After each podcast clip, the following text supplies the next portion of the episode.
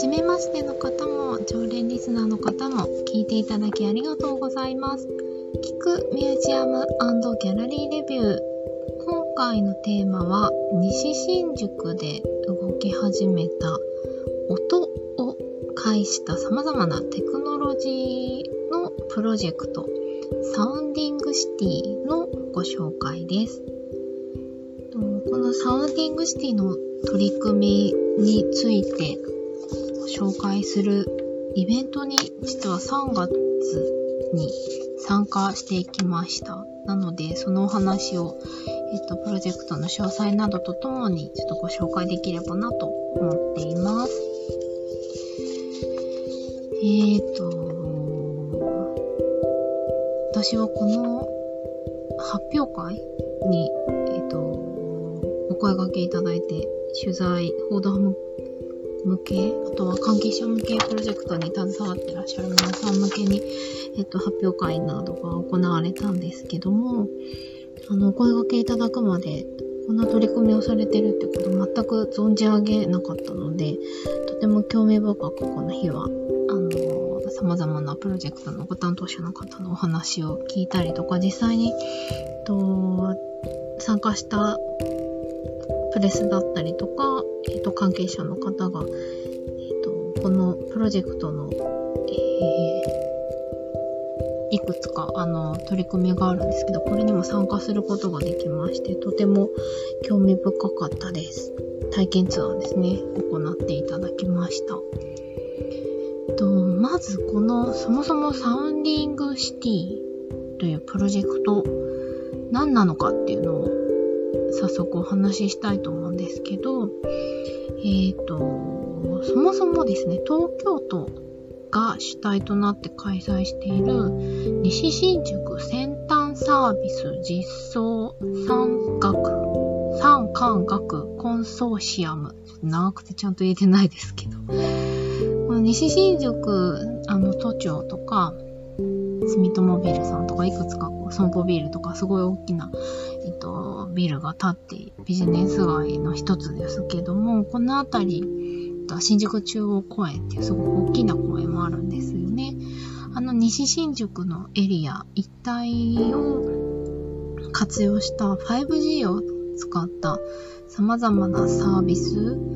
の、うん、実験をしたりとか、まあ、あの、実証実験の場みたいな感じで、あの、いろんな企業さんが取り組みを実は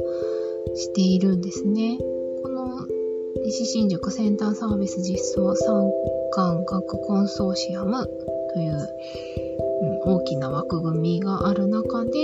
え、ー、と、この西新宿 5G サウンディングシティプロジェクトっていうものがそこに、えーと、採択されて開催されている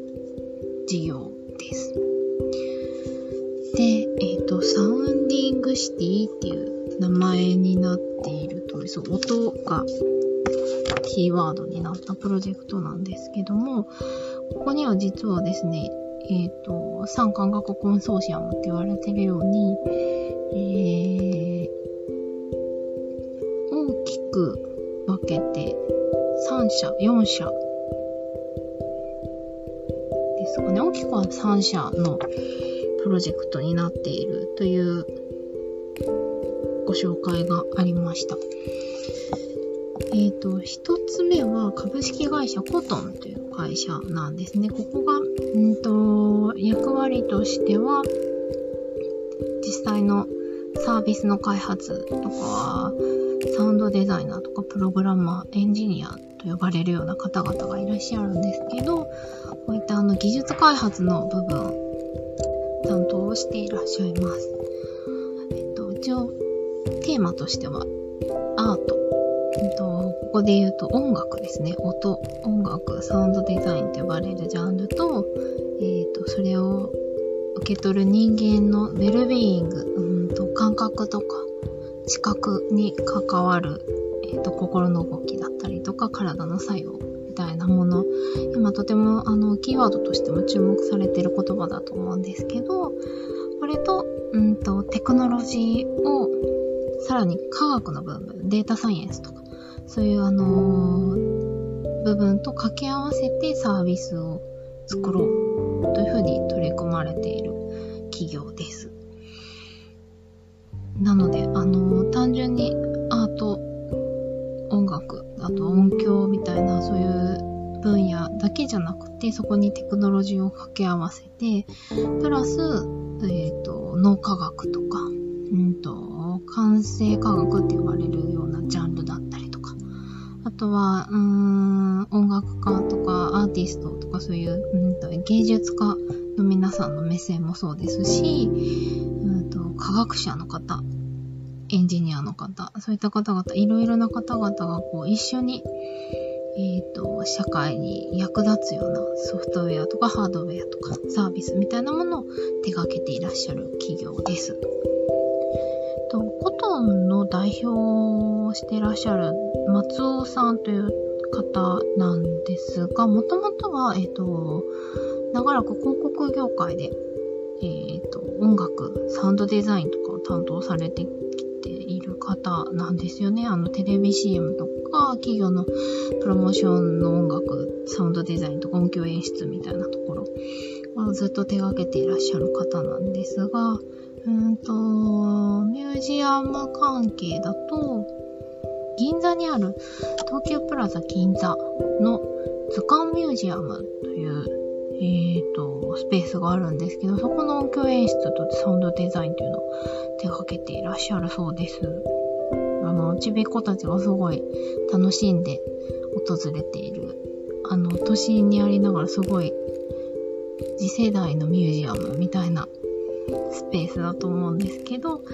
そこに携わっていらっしゃりと、いらっしゃったりとか、あと、虎ノ門に港区立港科学館っていう施設が、あの、気象庁の新しいビルと一緒の建物であるんですけど、そこの、え、ー、と、体験施設のサウンドプロデュースとかも、えーと、このコトンさんが手掛けていらっしゃったりもします。と、サウンディングシティ実はですね、東京芸大も関わっていらっしゃるそうなんですね。実はこのコトンという会社が東京芸大の芸大発ベンチャーっていう風に実は認定をされていて、で、えっ、ー、と、東京芸大の先端芸術表現科の、えっ、ー、と、古川先生がここに、携わっていらっしゃいます。研究室として一応名前を連ねていらっしゃって、その先生の研究結果を、成果をもとにして、このコトンが会社として立ち上がったというふうにこの説明会でもご案内がありました。えーと、そして、ここに、えー、上から先生だけじゃなくて、えーと、音楽心理学だったりとか、医学博士でもいらっしゃる、えーと、柴玲子さんという方も携わっていらっしゃいます。今は慶応の先生になのかな在籍されていらっしゃる方ですね。で、コトンと東京芸大、そして、えっ、と、プロジェクトの PR みたいなところ、えっ、と、広告業界の企業さんですね、アディクトという会社さんが PR とかマネジメントを主に担当していらっしゃいます。こんな、あの、3社が中心となって、他にも様々な企業さんが一緒にやりながら、このサウンディングシティというプロジェクトを、3カ年ってお伺いしたかな？このタイミングだと今、えっと、数年かけて様々なプロジェクトを進めていく前提で動いていらっしゃるとのことでした。で、あ、ごめんなさい、4カ年計画とおっしゃってましたね。この2022年度が初年度になっているので、22、23、24、25年、2025年までの予定ですね。で、具体的にじゃあサウンディングシティって何をやっているプロジェクトなのかっていうのが、えっ、ー、と、この説明会、報告会のタイミングで、えっと、一つずつ実際に携わっていらっしゃるエンジニアの方々が実際に紹介してくださいながらお話をしてくれました。とですね、大きくこの2022年度4つの、えーと、プロジェクトがあったそうなんですね。で、いずれもその西新宿のエリア一帯に整備されている 5G のシステム、仕組みと、様々なエンジニアの方々が作ったテクノロジーサービスを掛け合わせて生まれたものだそうです。と全部音、もうまさにサウンディングシティなので音を中心に様々な体験ができるものでした。音と、あとスマートフォンが基本的にはほぼ全て必要になってくるものですね。5G なので端末、ここの端末としてスマホが必要になってくるプロジェクトだったそうです。で、えっ、ー、と、4つあるのを順番に一つずつお話ししますと、一つ目がね、サウンドトープと呼ばれるもので、とこれはね、スマートフォンっていうよりは空間音響、空間に音楽で演出をする、BG、すごい平たく言うと BGM みたいな感じなんですけども、うーん、例えば美術館のエントランスとか、企業のエントランスとか、いろんな不特定多数の人が集まるような空間に置く置いて、例えばその時の時間とか天気とか、うんと人の流れとか、そういうものを自動で察知して、音をその場でなんと自動生成して音を流すっていう仕組みなんだそうなんです。このまさにこの今、この時間の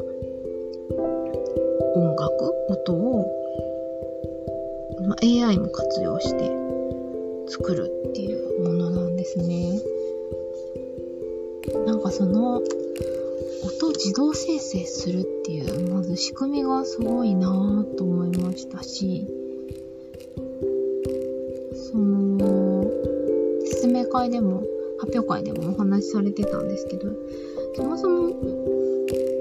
今、そうですね、テクノロジーをすごく活用する取り組み、サービス、うんと、実装されてるものとか、まだテスト段階のものとか、本当に幅広くいっぱいあると思うんですけど、まあ、いわゆるすごい広く言うとメディアアートみたいな概念の中の作品もいろいろありますけど、うんと、結構視覚的なものが中心になっていて、音をポイントにするキーにした、うーん、サービスとか、プロジェクトってまだまだ実は少ないよねっていうところから、まあ、サウンディングシティというものが、構想が生まれていったというふうに聞いたんですが、そう、やっぱりなんか、その音の自動生成一つ取ってみても、なかなかまだまだ難しいんだろうなと思いましたが、でも私がこんな風にお話しして音声のコンテンツをお届けしているように、やっぱり音のこう持ってる力とかこう人がその音とか人の話し声から感じ取るもの、情報量って、まあ視覚的な情報量ももちろんすごく多いですけど、結構多いというか可能性あるんじゃないのかなって個人的には思うところが多々あり、興味深いなととても思いました。二つ目が、それがちょっと、えっ、ー、と、屋内から屋外、お外に広がっていくものなんですけど、サウンディングビルディングというもので、その名の通りですね、えっ、ー、と、XR と呼ばれるさ、うんと、技術ですね、と、西新宿の様々な建築を活用したうーん、なんか、そうですね。いろんなことに展開できそうなサービスというかプロジェクトだなってすごく思いました。でこれすごい平たく説明すると、西新宿のあの一帯って本当にたくさんいろんなビルが建っているんですけど、それを持ってるスマートフォンのカメラで映すことで、その一個一個の建物に、建物から音楽が聞こえてくるみたいな感じかな。スマートフォンをその建物に向けると、要は画面にその建物を映すと、カメラで映すと、その時の音楽がリアルタイムでストリーミングでスマートフォンから聞こえてくるっていう仕組みになってます。で、西新宿本当にビルが密集しているので、こうスマートフォン、この体験会の時に私もスマートフォンをそっとまあ、空に向かってビルを自分が360度回転して自分の周りにあるいろんなビル群をスマートフォンに次々こう映すようなことをしてみたんですけどもう瞬時にそのビルが何何ていうビルかっていうのをパッとカメラで読み取れてあの QR コード読み取るみたいにパッてカメラで読み取ってでパッと音楽が切り替わるみたいな。画面上もその単純にカメラで映した今のビルの映像だけじゃなくてそこに、うんと、エフェクトがちょっとかかるみたいな見え方をしててぐるぐるしながらおーみたいななんか本当にビルから音が出てくるみたいな感覚を味わいました。と、じゃあこれで何ができるだろうかっていうところは、この先、今年度以降に、えっ、ー、と、例えばエンタメ業界さんとか、広告キャンペーンとか、もちろん、うんと、メディアアートみたいなことされてるアート、アーティストの皆さんと一緒になって何かできないかなっていうふうに、もう本当に、仕組みというかアイデアの種みたいな感じで、今、こんなことができるよっていうのを体験会で楽しむことができました。これは、なんか、面白かった。単純に面白かったですね。で、なんか本当にいろいろなことができそうだなというふうに思いました。で、単純にカメラにすだけじゃなくて、そのスマートフォンが今どこにあるかって位置情報、GPS を使った位置情報だったりとか、あとは単純なこう、コンパス、方位磁石、スマートフォンの中にも入ってますけど、そういったこう、情報も瞬時に計算をした上で、とそういう音楽、カメラで映して音楽を出すっていう、と挙動を設計しているという仕組みになってて、なんか多分聞いたりとかやってる映像をちょっとあのリンクを貼っておきますけど、パッと見るとなんか簡単そうだなって思うかもしれないんですけど、意外とすごい技術なんだろうなと思いました。で、同じように外で楽しむもう一つ XR の体験として、サウンドガーデンっていうものも開催されていました。と確かスマホに専用アプリを入れるって仕組みになってはいなくて、あ、そうだ。ブラウザ上でできるやつですね。そうそうそう。あの、スマホに専用アプリ入れないでも XR 楽しめるって結構すごいなと思ったんですけど、えっ、ー、と、サウンドガーデンの方。これは、えっ、ー、と、ガーデンと名前がついてる通り、新宿中央公園を活用して体験できるものだったんですけど、えっ、ー、と、サウンドガーデンのホームページにアクセスするして、で、そのホームページ上に並んでる、うんと、メニューを選ぶみたいな感じで、いくつか、えっ、ー、と、提示されてるメニューを選ぶと、で、そのまま、えっ、と、公園の中とか、その西新宿のエリアを歩きながら、その場所場所、行った先々で音楽、流れてくる音楽が変わるっていう仕組みです。なんかちゃんと伝わってるかな？なので、うんと、ラジオともちょっと違う。うん、そのエリア限定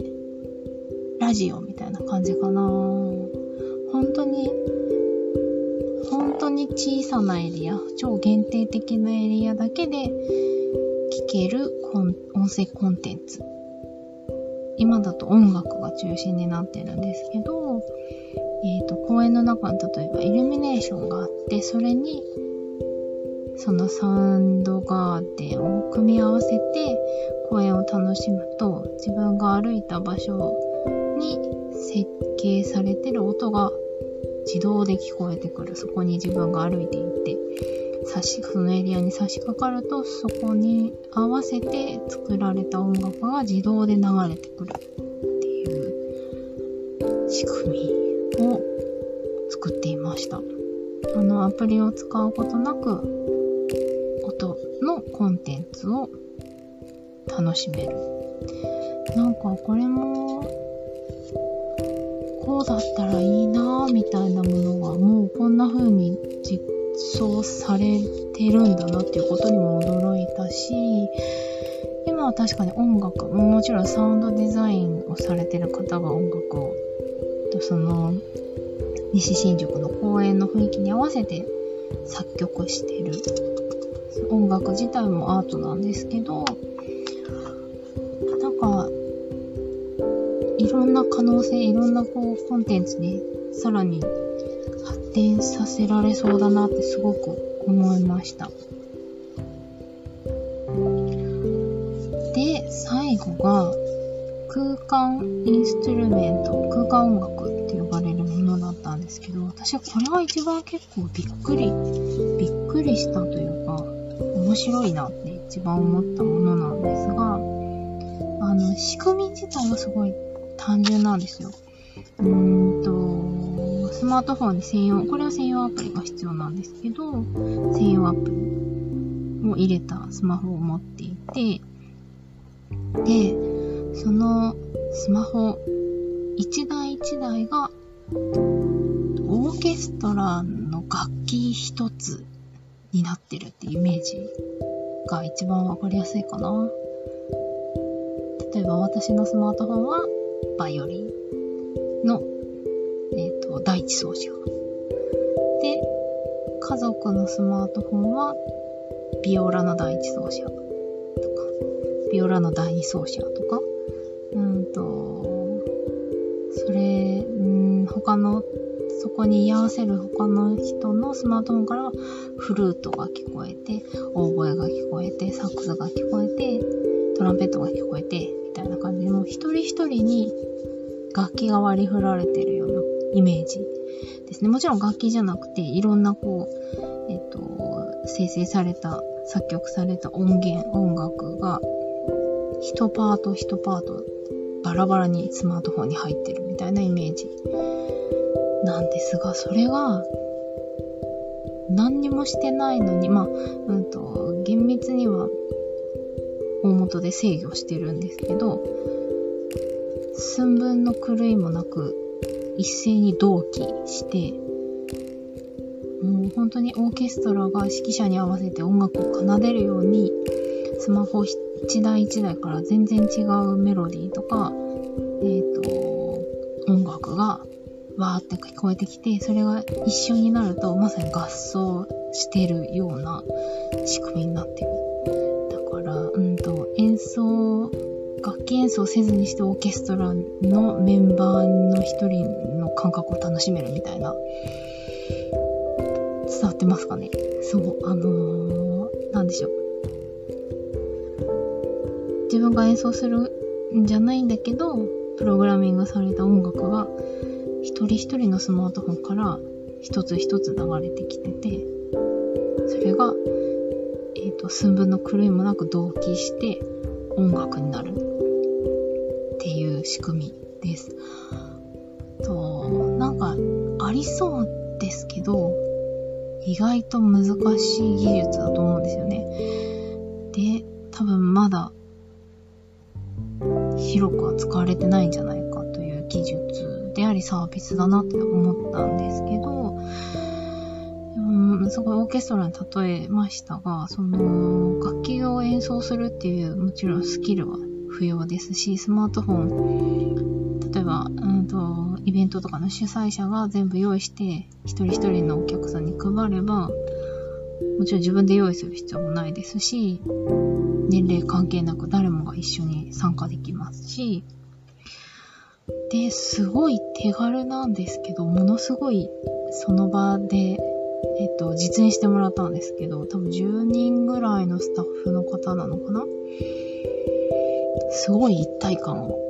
感じました。面白かったです。し、なんだろう。スマホなのですごい身軽に演奏する音源を持ってる人たちも身軽ですし、そこにこう、こう囲まれるように、その体験会だと音を体験したんですけど、すごい一体感が感じられて、ある意味こう、自分の意思と関係なくコントロールされてる音楽の、でも、みんなで一斉に合奏している感じが、すごいなんか驚きで面白かったです。これは、私あの、学生時代吹奏楽をやってたので、そのオーケストラとか合奏のイメージにすごいあの、吹奏楽やってた時の感覚にすごい近いなと思って結構感動したんですけど、これ例えばその、別にアーティストの方のライブとかもそうですし、まあ大規模な野外フェスみたいなイベントもそうですし、結構、うん、お芝居、演劇のところ、演劇の場面とかでもすごい使ったら面白いんじゃないのかなとかい、いろいろこう、演出、エンターテインメントの場での演出にすごい活用できんじゃないのかなって、なんか体験の様子を、ほんと数分のことでしたけど、目の当たりにして面白いなってすごく思いました。なんか、すごい一体感を感じて、心理的な距離感、距離がすごいぐっと近づくような何とも言えない面白さが、というか楽しさがあるなっていうふうに、すごい思いました。という感じで、なんかこう、サウンディングシティというなネーミングがついてるんですけども、こういうそれぞれ全然こう活用する場面も、からの展開も含めていろんなことに広がっていきそうなプロジェクトだなというふうに4つのプロジェクトのご紹介を聞いてすごく思いました。ねあの、この2022年度が終わって、もう4月から2023年度2年目に入るそうなんですけど、と発表会の席では、まあ、この1年目の成果の紹介がメインの話だったので、2023年度以降の施策についてはまだちょっと、えっと、具体的なものは多分年度変わってからじゃないとご紹介できないことが多いんだろうなと思ったんですが、結構面白いことがいろいろ準備されてるようだったので、引き続きちょっとなんか情報を追いかけていきたいなと思いました。なんかいわゆる新しいアートの世界、その、現代アートにも通ずるような新しいアートの楽しみ方、その音という切り口で展開されてるものいろいろあるんだなということを今回体感できたすごく面白い説明会でした。これからもちょっと西新宿とこのサウンディングシティのプロジェクト、あの芸大も一緒に関わっているということなので、これからさらにいろいろな広がりがあるんだろうなと思いましたし、うんと、芸大はもちろん音楽の学科もありますし、ほとんどの会社さんの皆さんは結構国立音大を出身にされてる方も多かったりするんですよね。なので、まあ、いろいろな才能をお持ちのアーティストであり、エンジニアであり、デザイナーの皆さんが、なんかその街とか音みたいなものに、どんな風に関わっていくのかなっていうのも、すごく面白いなと思いました。ということで、えっ、ー、と、この聞くミュージアマーのギャラリーレビューは、こんな風にですね、私、あのー、アートとかカルチャーとかデザインとかのジャンルで、えっ、ー、と、フリーランスで取材をしたり、インタビューをしたり、で、それをこう書いて伝える書き手のお仕事をしております。私、ナオミが、えっと、書いてお伝えするのに 間に合ってないいろいろな情報を、えっと、取って出しでお話ししてお届けする音声ひまた、あの、更新定期的にしておりますので、聞いていただけると、聞き流していただけるとすごい嬉しいなと思います。幅広いアートとかデザインの取り組みをこんな風に、あの、これからもまめにご紹介できればなと思っておりますので、ぜひぜひまたお耳にかかれると嬉しいです。聞いていただきありがとうございました。